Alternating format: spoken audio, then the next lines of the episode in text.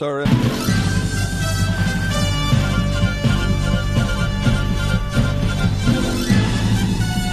This is Viewpoint with attorney and author Chuck Crismier. Viewpoint is a one hour talk show confronting the issues of America's heart and home. And now, with today's edition of Viewpoint, here is Chuck Crismier. We all realize that we are facing daunting mountains in our lives. It seems like every day, every single day, a greater peak rises in front of us, and we wonder how is it possible for us to go on? How is it possible for us to get over or around this massive mountain in our lives? Today on Viewpoint, I trust that this is going to be an encouraging program for you so that we can conquer the mountains that are rising in front of us in our lives. And indeed, they are multiplying. Some of the great mountain ranges of the world whether it's the Himalayas or whether it's uh, up there in Alaska or whether it's in uh, California with the Sierra Nevada. All of these mountains present daunting climbs, but people do climb them. But why do they climb them? How do they climb them? And why is it that they are not totally discouraged? We want to take some of those truths here today and apply them to our lives. What you may not have known is that for many years, in my younger years, that is, I spent a considerable amount of time climbing. Climbing, particularly in Southern California and in the Sierra Nevada, peaks that go up to 14,000 plus feet. And rock climbing, using ropes, and yes, protection with partners. And so I have a little bit of understanding, a visceral understanding of what it means to climb, why I would climb, and what some of the daunting experiences were that I was confronted with. I want to share some of those with you here today. Don't turn that dial because these are going to be extremely applicable to you, to your life this very day. Conquering mountains, or will they conquer you? Will you conquer the mountains in your life or will they conquer you? Now, this is not just a self help kind of broadcast here today. This is a real spiritual life broadcast. I trust that when this program is over today, not only with what I share with you in the first half of the program, but what Dr. Robert Jeffress shares with us in the second half of the program about conquering the mountains that separate us from being blessed in our lives, that you will be encouraged, strengthened, and blessed as a result. So I welcome you to Viewpoint. I'm Chuck Crismier. It's conversation with ever increasing conviction, talk that transforms, and today is no exception. I trust that as a result of this program today, your life would not only be touched, but transformed. If you will embrace the principles and concepts that are shared with you here today, things will be very different for you. Your viewpoint will change concerning the seeming impenetrable, impossible obstacles that are sitting before you. My favorite screensavers are pictures of mountains, drama, maybe a beautiful lake down at the bottom of a, of a snow capped peak. I love those screensavers. They are such a tremendous inspiration to me. And that's one of the reasons why people climb mountains. Not everybody climbs a mountain. In fact, there are very few people who actually climb mountains. Almost, well, comparatively speaking, very few professing Christians that really climb mountains in their lives. That's right, they just give up. They fade away. They become passive and they don't realize that God has called them to higher ground. In fact, we used to sing a song called I'm Pressing on the Upward Way, New Heights I'm Gaining Every Day. Still pressing as I'm onward bound, Lord, plant my feet on higher ground.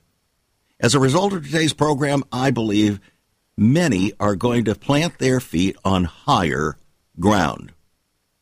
Will the mountains in your life conquer you, or will you conquer them? There's inspiration in climbing, and that's why a lot of people, well, I say a lot, there are quite a few, but relatively slim in terms of the total population, who do enjoy climbing peaks, rock climbing, and so on. There's a challenge that's involved in that. If you are not up to a challenge, you are not prepared to live the Christian life.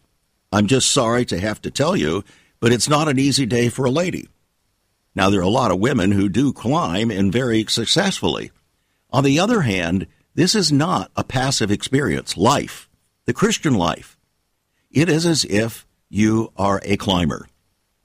Not a social climber, but a climber over the difficulties that we face, trusting in God with all of our hearts. As the proverb said, trust in the Lord with all your heart and don't lean to your own understanding. In all your ways, acknowledge Him, and then He'll direct your path. And oftentimes, as climbers approach a particular peak, they discover that in order to get to the peak, to begin the climb, they have to go through some pretty rough terrain. Sometimes it's called bushwhacking. In other words, there can be a lot of very dense and difficult undergrowth. There can be streams that have to be crossed. There, there are a number of things that you have to go through in order to get to even base camp, so to speak. The same is true with climbing Mount Everest. Did you know that?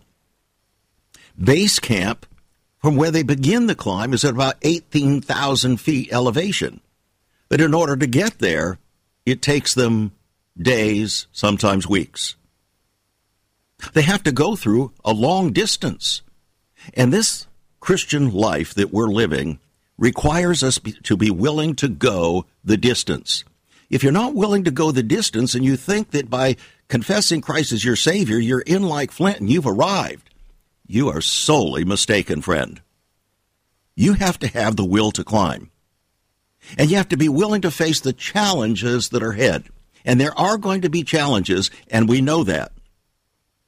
So don't try to lead people to embrace the Lord without also letting them know that they're going to have to live a life of challenge. That's what it means to turn over our lives to Him, to the Lord, and not live the continuing pattern that we do in the world.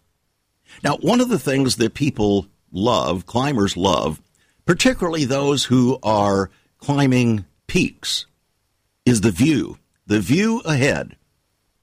And that view can be commanding. It is absolutely scrumptious to be able to get to the top of a peak, whether it's 10,000 feet, whether it's 14,000 feet, whatever it happens to be. To get to the top and you have this panoramic view where it's almost like you can see forever. I've had many of those kinds of experiences. Oftentimes, there is a sea of clouds that you have climbed through. You're above them, like you're flying in an airplane, and you look out, and it's like a sea of cotton. It's almost like heaven. It's almost like sort of a metaphor for heaven, that view. But it's not just about the view, it's also about the glory. It's as if you can almost see, almost touch, in a sense, the glory of God. And you're strengthened in the process. Oh, but when we get back, we're going to talk about how we get there. Because it's not just the vision, it's not just the view, it's not just the glory, but it's how we get there. We'll be right back. Once upon a time, children could pray and read their Bibles in school. Divorces were practically unknown, as was child abuse. In our once great America, virginity and chastity were popular virtues and homosexuality was an abomination. So what happened in just one generation? Hi, I'm Chuck Crismier, and I urge you to join me daily on Viewpoint, where we discuss the most challenging issues touching our hearts and homes. Could America's moral slide relate to the fourth commandment? Listen to Viewpoint on this radio station or anytime at saveus.org.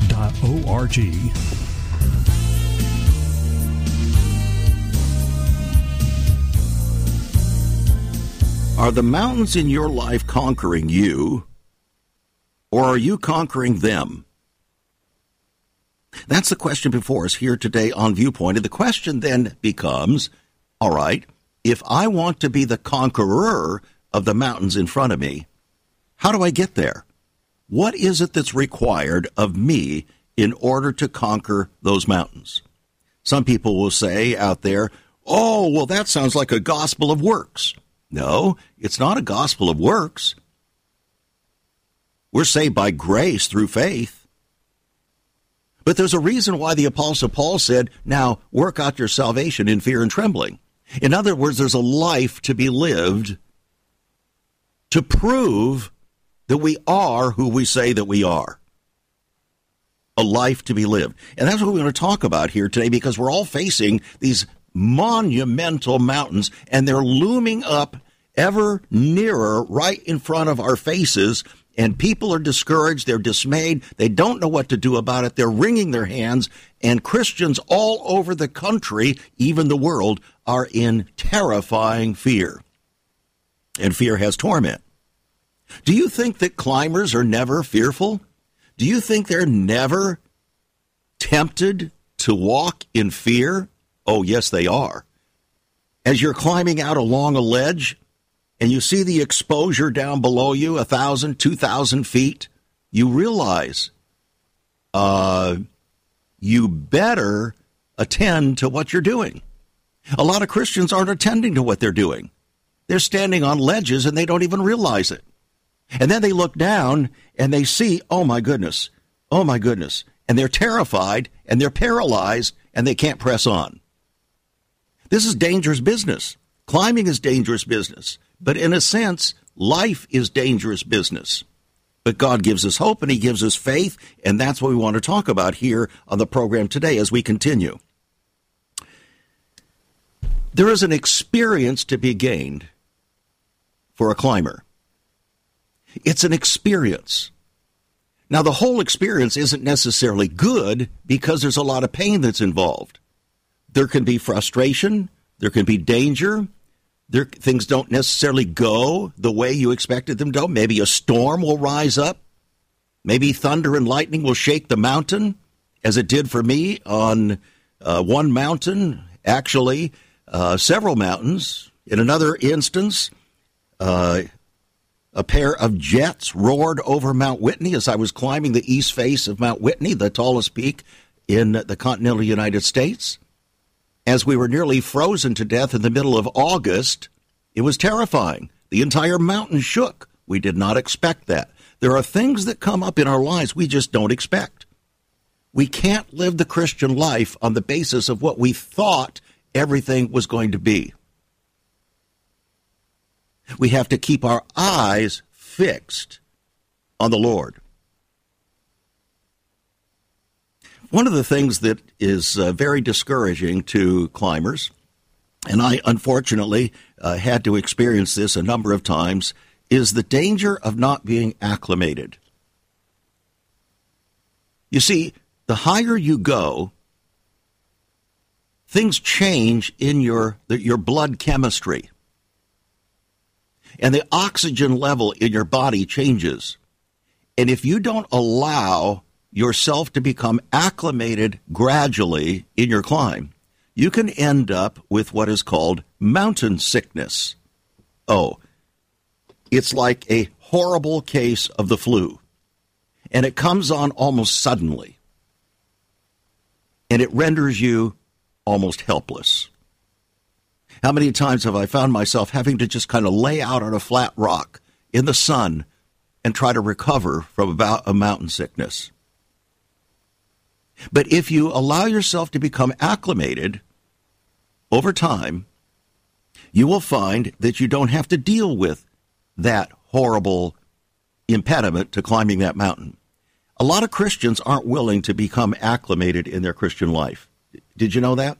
They confess Christ as their Savior and they think that immediately they should be able to ascend to the top of the mountain like brother so and so or sister so and so, and they should be able to live at the same level of faith, the same level of courage, the same level of uh, uh, fearlessness as their brother or sister who has been walking with the Lord for 20 years.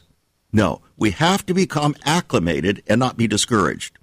Then we cannot allow ourselves to yield to the temptation to quit.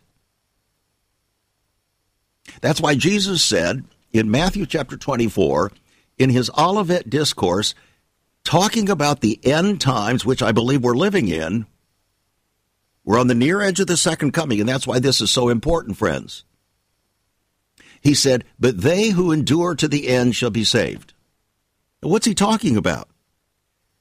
He has just described all of the events which he calls the beginning of sorrows, the birth pangs, the beginning of sorrows, horrible things coming upon the earth, famines and pestilence and terror and all kinds of things coming upon the earth, including people falling away because iniquity shall abound. And then he says, But they who endure to the end shall be saved. So not everybody who begins a climb succeeds in summiting or getting to the summit of the mountain. Why? It might be because they didn't acclimate themselves properly. They didn't prepare. It might be because they carried too much weight. It might be because their mind and their heart were not fixed on the goal. Or it might be because they became terrorized by the experience and they just quit. They didn't endure to the end. But Jesus said all those kinds of things are going to happen to us as believers. But they who endure to the end shall be saved. So you and I must build endurance in our lives. And that happens by being tested. We're tested, and that's how we build endurance. So as the climber proceeds to various levels of climbs, and as he ascends, he may inc- incur uh, perhaps a block wall, a, a, a, a steep wall in front of him, a rock wall. Now, what am I going to do? There is just such a wall on Mount Everest. And it's daunting. And it's right up in the upper echelons, I think somewhere around 28,000 uh, feet. It's way, way up in the upper echelons, so you have, you have to use all your strength. It's freezing cold, and yet you can't get to the summit unless you go over that great step. It's like that in our Christian lives. And how many people just give up? And there are reasons why they give up. I hope that's not you. The Bible also says that we should lay aside every weight and the sin that so easily besets us, and let us run or climb with patience, with patience, looking unto Jesus, the author and finisher of our faith. You see, he climbed already, and he did it without falling. He didn't fall. He faced every single temptation like you and I, yet without sin. He didn't give up because he looked for the glory that was set before him and the joy that was set before him because he knew that if he persisted in obeying the Father, he would reach the summit and accomplish the Father's will. Do you have that kind of confidence? We need that kind of confidence today, my friend. And so, yes, there are certain things that we have to carry. We should be carrying our Bibles. Very few Christians do that these days. Very few Christians are carrying their Bibles these days. Why is that? They're just not equipped to make the climb. They think they're going to rely upon going into a congregational setting and have the Word of God spread on a screen somewhere, and that somehow that's going to be sufficient. But they're not preparing themselves every day. They're not feeding themselves on the Word. In fact, a climber who wants to be successful is going to prepare his body. He's going to eat the right things. He's going to exercise. He's going to prepare to engage the challenge. So he's going to lay aside every weight that's unnecessary so that he's not bogged down by unnecessary energy in carrying, uh, d- devoted to carrying unnecessary weight. Patience is required. Extreme patience is required. One of the great challenges, interesting challenges for a climber, is to get up and you think you've really made your way up and you're about ready to hit the summit and you look ahead and there appears to be the summit. The problem is when you get to that point, you realize that isn't the summit. The summit's another mile down the road. And in fact, you might have to go through another valley, so to speak, to get to the summit. And your heart sinks. And your energy fails. And you're thinking about, oh, I had hoped this was the end. I had hoped we had actually gotten there. It's called a false summit. Many Christians live on false summits. They do. They get to a certain point and they think, okay, I've arrived. No, you haven't arrived yet. You need to keep pressing toward the mark for the prize of the high calling of God in Christ Jesus. You haven't arrived. Until your life is over, you haven't arrived. Uh, all the things in between are false summits. And whatever glory and joy you get at the false summit cannot possibly compare to the joy and the glory and the view that you'll get when you reach the summit. Now, this climb also requires patience. The Bible says that we need to have allow patience to have its perfect work. That we might be entire, lacking in nothing. Persistence comes on the end uh, on the edge of patience. They're kind of corollaries. And a lot of people feel like they're patient up to a point, but then they give up. Interestingly, the coach once said, when the going gets tough, the tough get going. When the going gets tough, the tough get going. This is a, a time, my friend, when you and I, as professing Christians, must toughen up. You may not like to hear it. You may it may not be part of your lifestyle up till now, but it's much needed if you're going to be successful, if you're going to conquer the mountains that are looming in front of you rather than having them conquer you. We must be persistent. Pers- persistent. We must let patience have its perfect work. That we might be entire, lacking in nothing. Next, I don't know about you, what you know about climbing, if anything. But except for the Lone Rangers that want to climb solo, such as El Capitan or some of the other most dangerous uh, vertical climbs in the world, a climber really needs a partner. Particularly if you're going to climb in the bigger mountains. There are a number of very famous climbers who tried to climb solo. They were renowned climbers. And they tried to climb solo, and they died. They died. They, did, they had no one to protect them. They had no one to rope up with. They had nothing. They didn't even have anybody to encourage them along the way. They had nothing. There are an awful lot of Christians these days that think they can climb solo. They really do. They don't need the body of Christ. They increasingly withdraw themselves from other believers, thinking they can do it by themselves. I don't need to rope up with another Christian. I don't need to rope up in a church somewhere. I can do it by myself. Thank you very much. Yeah, and you can die by yourself too. You can fail by yourself. You can flail by yourself. You can get sick by yourself. You can be traumatized by the experiences that you're facing by yourself. It's interesting what the English poet once said, John Donne. He said, No man is an island. And when it comes to life, no man is an island. When it comes to climbing, no man really is an island. You need some you need a partner. You might need a whole team of partners, a climbing team to rope up with. You need teamwork. You need trust.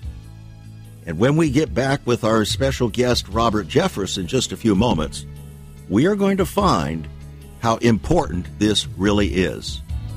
We're going to find out how important this is to conquer the mountains that separate us for the blessed life. Stay tuned, friends. This is Viewpoint. There is so much more about Chuck Crismier and Save America Ministries on our website, saveus.org. For example, under the marriage section, God has marriage on his mind. Chuck has some great resources to strengthen your marriage. First off, a fact sheet on the state of the marital union, a fact sheet on the state of ministry, marriage, and morals. SaveUS.org. Marriage, divorce, and remarriage. What does the Bible really teach about this? Find all of this at SaveUS.org. Also, a letter to pastors, the Hosea Project, SaveUS.org, and many more resources to strengthen your marriage. It's all on Chuck's website, saveus.org. Again, you can listen to Chuck's Viewpoint broadcast live and archived. Save America Ministries website at saveus.org.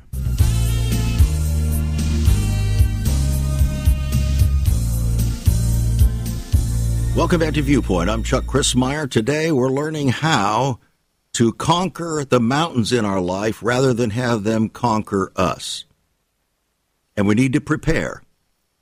We need to prepare. We've been talking about that kind of preparation. We've been talking about the attitude. We've been talking about the actions.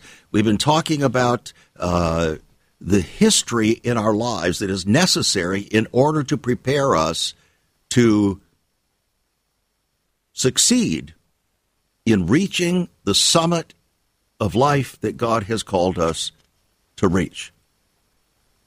Mount Everest Mount Everest is the highest peak in the world 29,029 feet, the tallest mountain on Earth.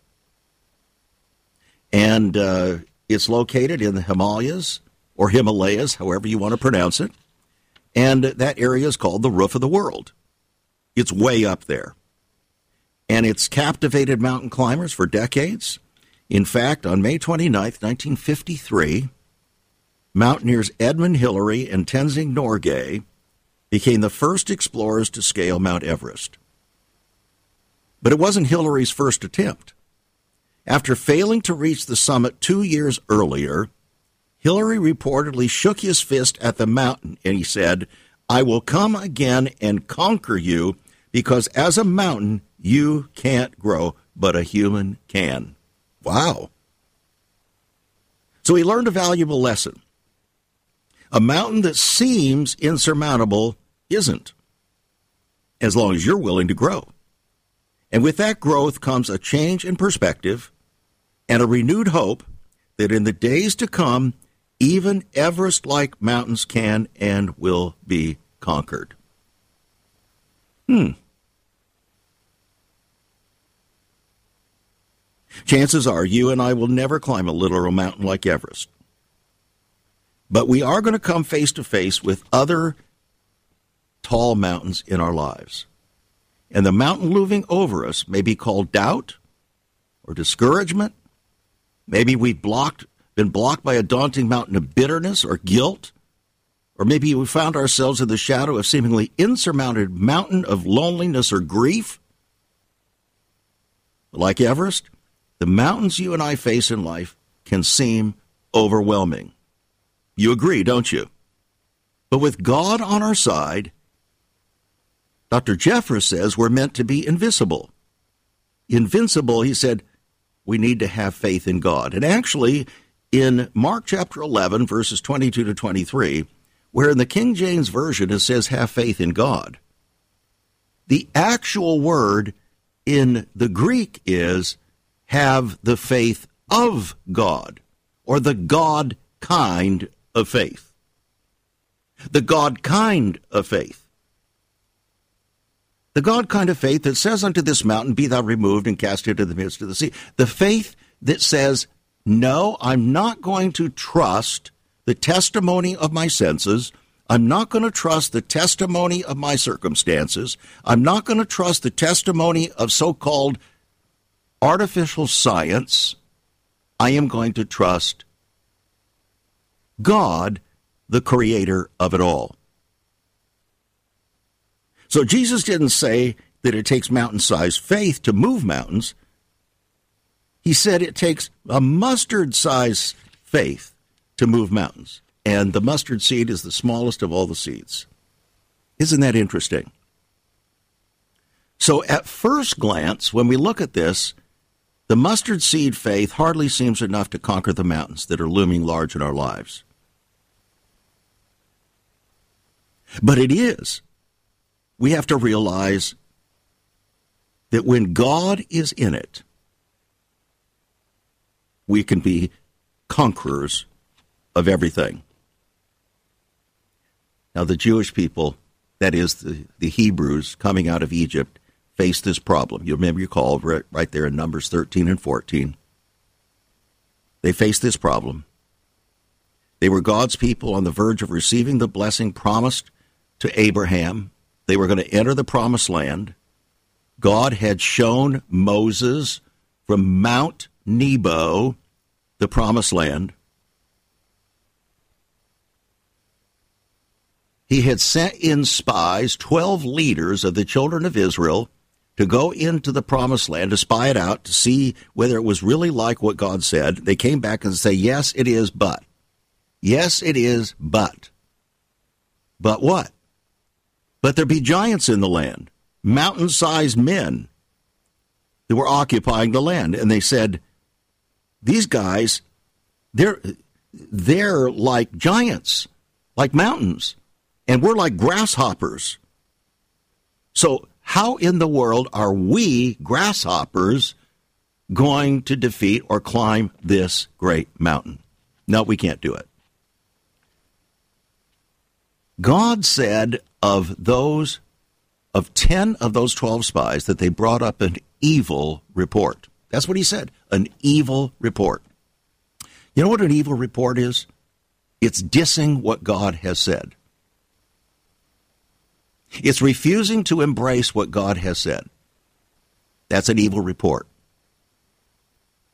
But there were two men, Joshua and Caleb, who said, Yes, there are mountains. Yes, there are giants in the land. But if God has said it, we are well able to overcome them. So I want to ask you a question before we proceed further, and it appears that somehow we have missed Dr. Robert Jeffress. So uh, we're going to proceed on. I'm going to share some of the uh, principles of his new book, Invincible, with you, uh, Conquering the Mountains That Separate You from the Blessed Life.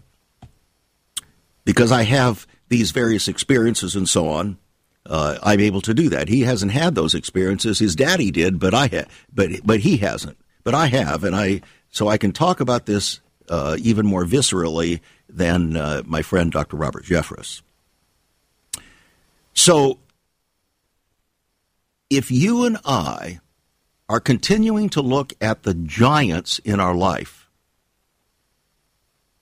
if we're continuing to look at the mountain, the mountains that seem to be looming impenetrable in front of us, and we do not have a God viewpoint, we don't see things from God's viewpoint, the mountain is going to conquer us. It's going to conquer you.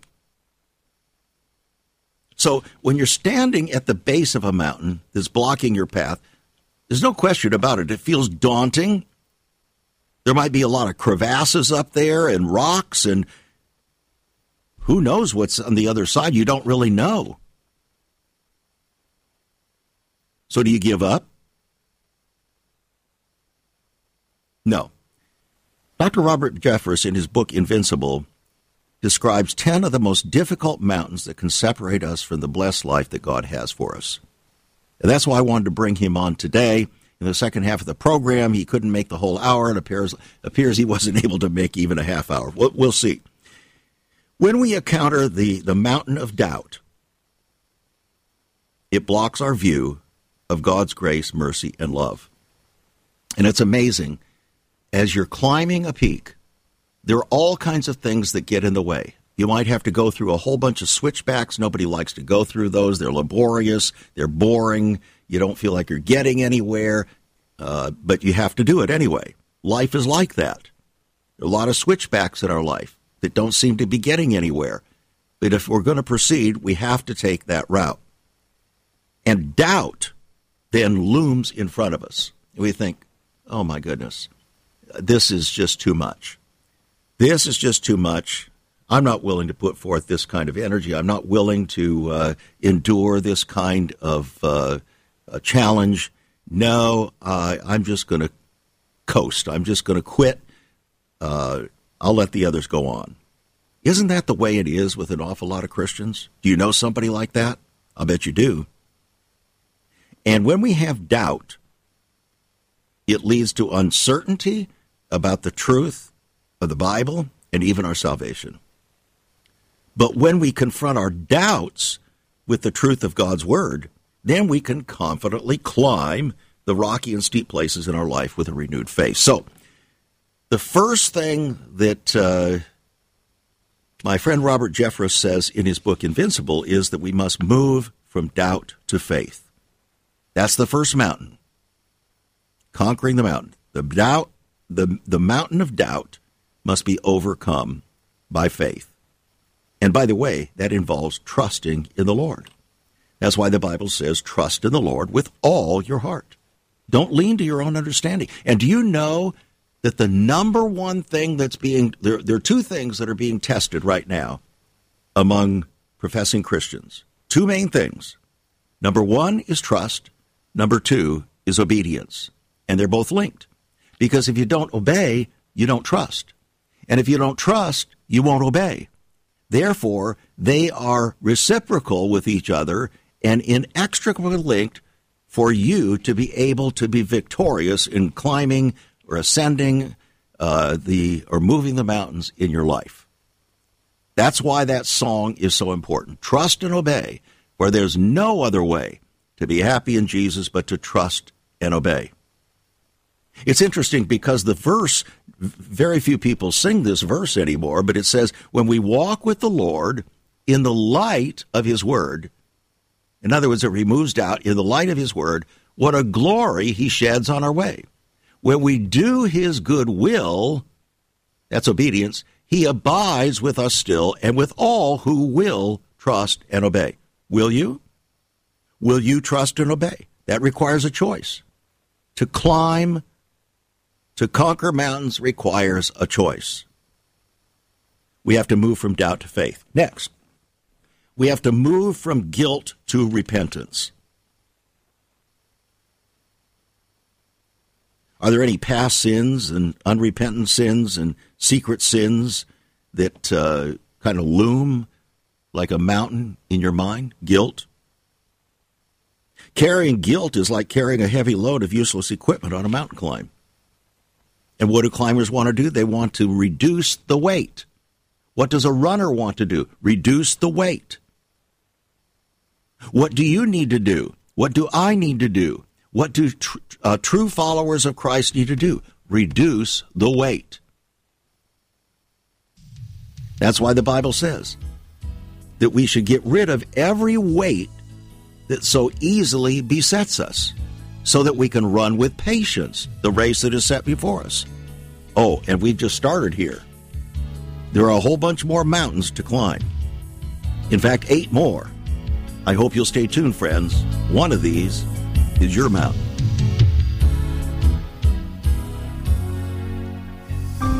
Have you ever considered what the early church was like? Many people are developing a heart longing for greater fulfillment in our practices as Christians. A recent study showed 53,000 people a week are leaving the back door of America's churches in frustration. What is going on? Why has there not been even a 1% gain among followers of Christ in the last 25 years? Could it be that God is seeking to restore first century Christianity for the 21st century? Jesus said, I'll build my church. Is Christ by his Spirit stirring to prepare the church for the 21st century? The early church prayed together and broke bread from house to house. They were family, and it was said by all who observed, Behold how they love one another. Incredible. But the same can be found right now. Go to saveus.org and click Cell Church. We can revive first century Christianity for the 21st century. It's about people, not programs. It's about a body, not a building. That's saveus.org. Click Cell Church.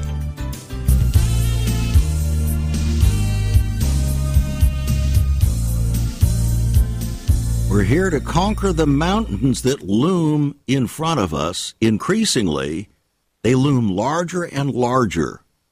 When you're standing at a long distance, miles away, a mountain doesn't seem all that great.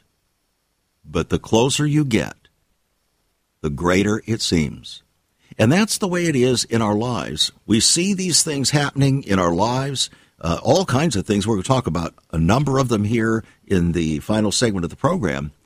And the closer they get to our life experience, the greater they loom as difficult to conquer.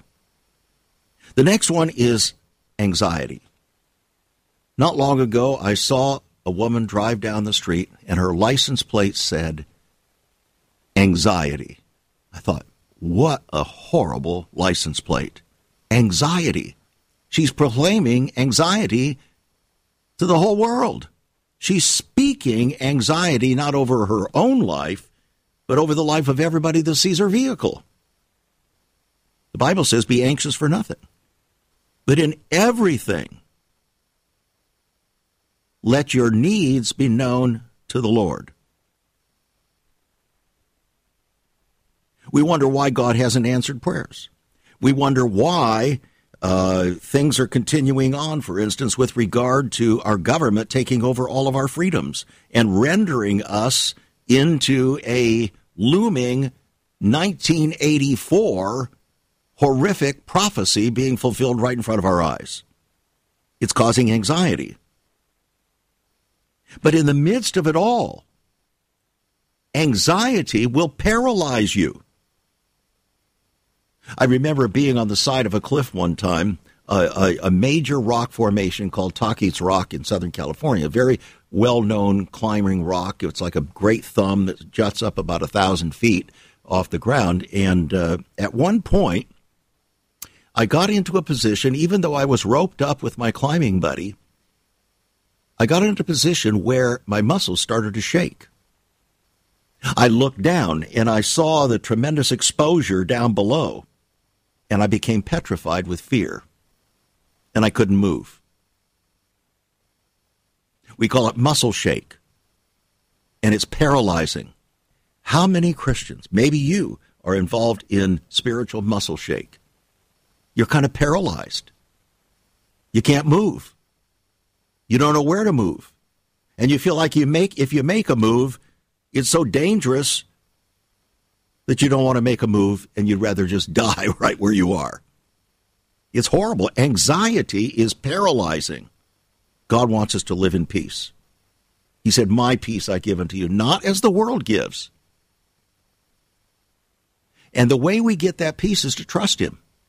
If you don't trust the Lord and obey Him, you're not going to have peace. Next, discouragement. My goodness.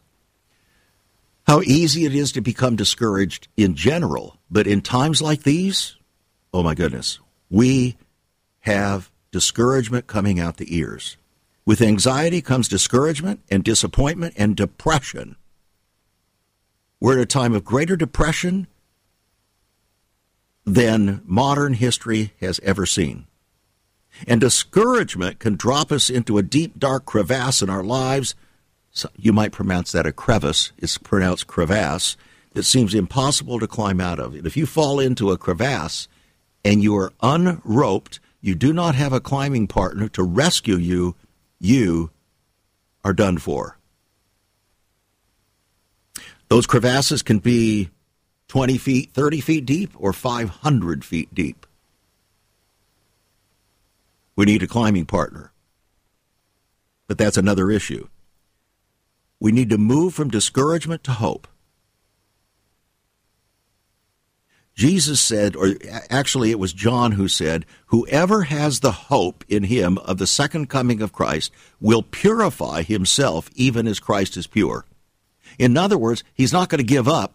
He's going to keep on keeping on, and he's going to take seriously Jesus' warnings, Paul's warnings, Peter's warnings, John's warnings. He's going to take seriously the warnings of Scripture concerning repentance. Repentance is the most positive word in the Bible that leads to hope. And hope makes not ashamed then. Next, we have to move from fear to courage. fear is not of God. Yet we are supposed to fear the Lord. When we don't fear the Lord, we will fear man. So if you're going to conquer the mountain of fear, you have to begin by rebuilding the fear of the Lord in your life. Otherwise, you will fear man, and that mountain of fear is going to take over. And you'll find renewed courage when, as you develop the fear of the Lord and then begin to walk in the light of His Word, trusting Him with a whole heart. What is being challenged now is our trust and obedience. I think you can relate to that, can't you? Next, we've got to move from bitterness to forgiveness. This is like a weight that easily besets us. Bitterness and unforgiveness, resentment, even revenge. It's amazing how many Christians are uh, caught up with this and just refuse to forgive. Jesus said, If you won't forgive others their trespasses against you, neither will your heavenly Father forgive you.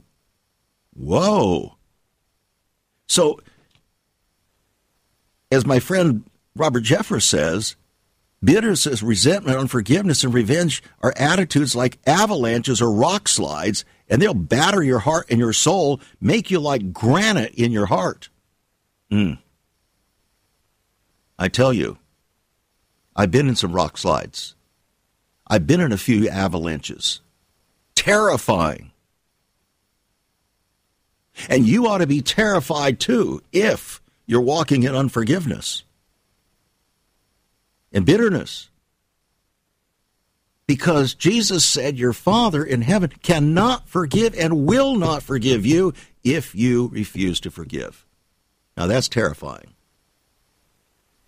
So the Apostle Paul said, Knowing therefore the terror of the Lord, we persuade men. That's what we're doing right now. Because God wants you to be able to summit. In other words, to reach the level that He has for you in your life and conquer these mountains that so easily beset us. Next, we have to move from materialism to contentment. There's sort of a Christianized version, the mountain of materialism.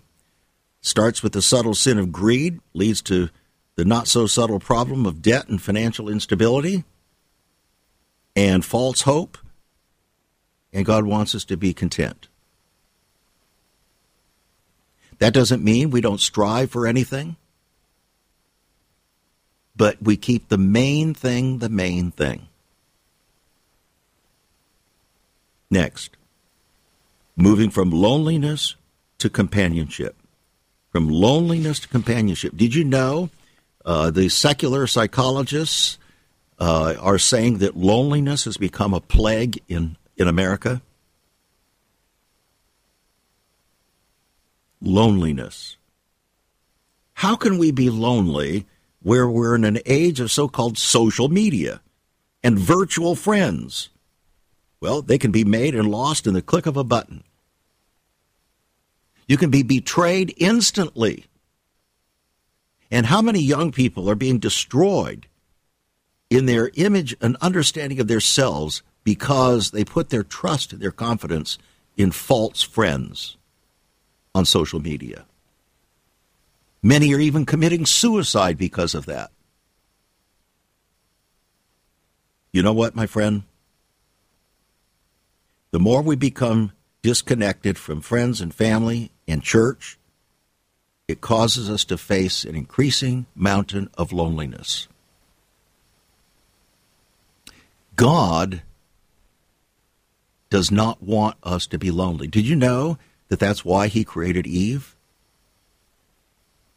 He looked at Adam, he saw all the animals that they had a companion, but man was alone, and he said it's not good for the man to be alone. And so he created Eve as a companion and a helpmate. He didn't create her to lord it over him. He created her as a helpmate and a companion, so that neither one of them would be lonely if they would follow the Lord. But the moment they decided to dis what God said with Satan's temptation in Genesis chapter 3, they became lonely. How do we know that? because the Bible says that they hid themselves. They hid themselves from God with whom they had wonderful fellowship. Are you hiding yourself from God somehow? Through disobedience, the refusal to forgive, by holding on to anxiety, refusing to trust, walking in discouragement and fear, those things will separate us from the Lord. And you'll feel lonely. And certainly we should not, we should not avoid getting together with brothers and sisters in Christ as we see the day of the Lord's return approaching. You and I are going to need all the help we can get. We need to stay roped up. And we need to move from grief to acceptance. Grief uh, just is a horrible thing. We just received word of a child of one of our parishioners who committed suicide. It's a horrible thing, painful, grief. People lose their spouses, all kinds of grief kids don't follow the Lord and they carry on in things that are rebellious against Him. We grieve. God grieves. On the other hand, we cannot allow grief to paralyze us into despair and depression. We have to rise above it, trusting the Lord with all of our hearts. So, you may not ever become a mountaineer. You may not ever climb a particular peak. You may never do rock climbing. You may never engage in any of those things. But those things, as I have translated them here to you on the air today, should provide, do provide, mental, metaphorical images that should help us get another view of the life that we're called to live in such a time as this. Snow capped peaks loom large on the landscape, causing us to wonder at our all powerful God. But mountains also humble us. Even the tallest mountain stands in humility before God, even Mount Everest. And God is the one who helps us overcome the mountain like difficulties in our lives. So it's the mountains that we overcome that make us who we are. You may wonder, why does brother so and so seem to be so strong in the Lord? Why does sister so and so seem to always be on top of things? Why do they seem to always be on top of the mountain, so to speak? Maybe it's because they're dealing with the things that we're talking about here and you're not. Maybe you're yielding, yielding totally to your feelings. A mountain climber will never reach the summit if he yields to his feelings, ever. He climbs by faith, believing that if he will put one foot in front of the other, he will reach the summit. But our inclination is to curse the mountains in our path and try to avoid them. No, God says, no, I want you to be tested. Because if there's no test, there's no testimony. No testimony. So if there's a mountain looming before you, don't fear. God wants to build a testimony. And as Robert Jeffress said, God wants you to be invincible. The book, $25, just came off the press. Invincible, it's yours. It's a hardbound book on our website, saveus.org. Saveus.org. Give us a call, 1 800 SAVE USA. 1 800 SAVE USA or write to us at Save America Ministries, P.O. Box 70879, Richmond, Virginia 23255. God bless, be a blessing, and let's press toward the mark for the prize of the high calling of God in Christ Jesus. Become a partner, send your gifts by faith to Save America Ministries. Help us to prepare the way of the Lord for history's final hour.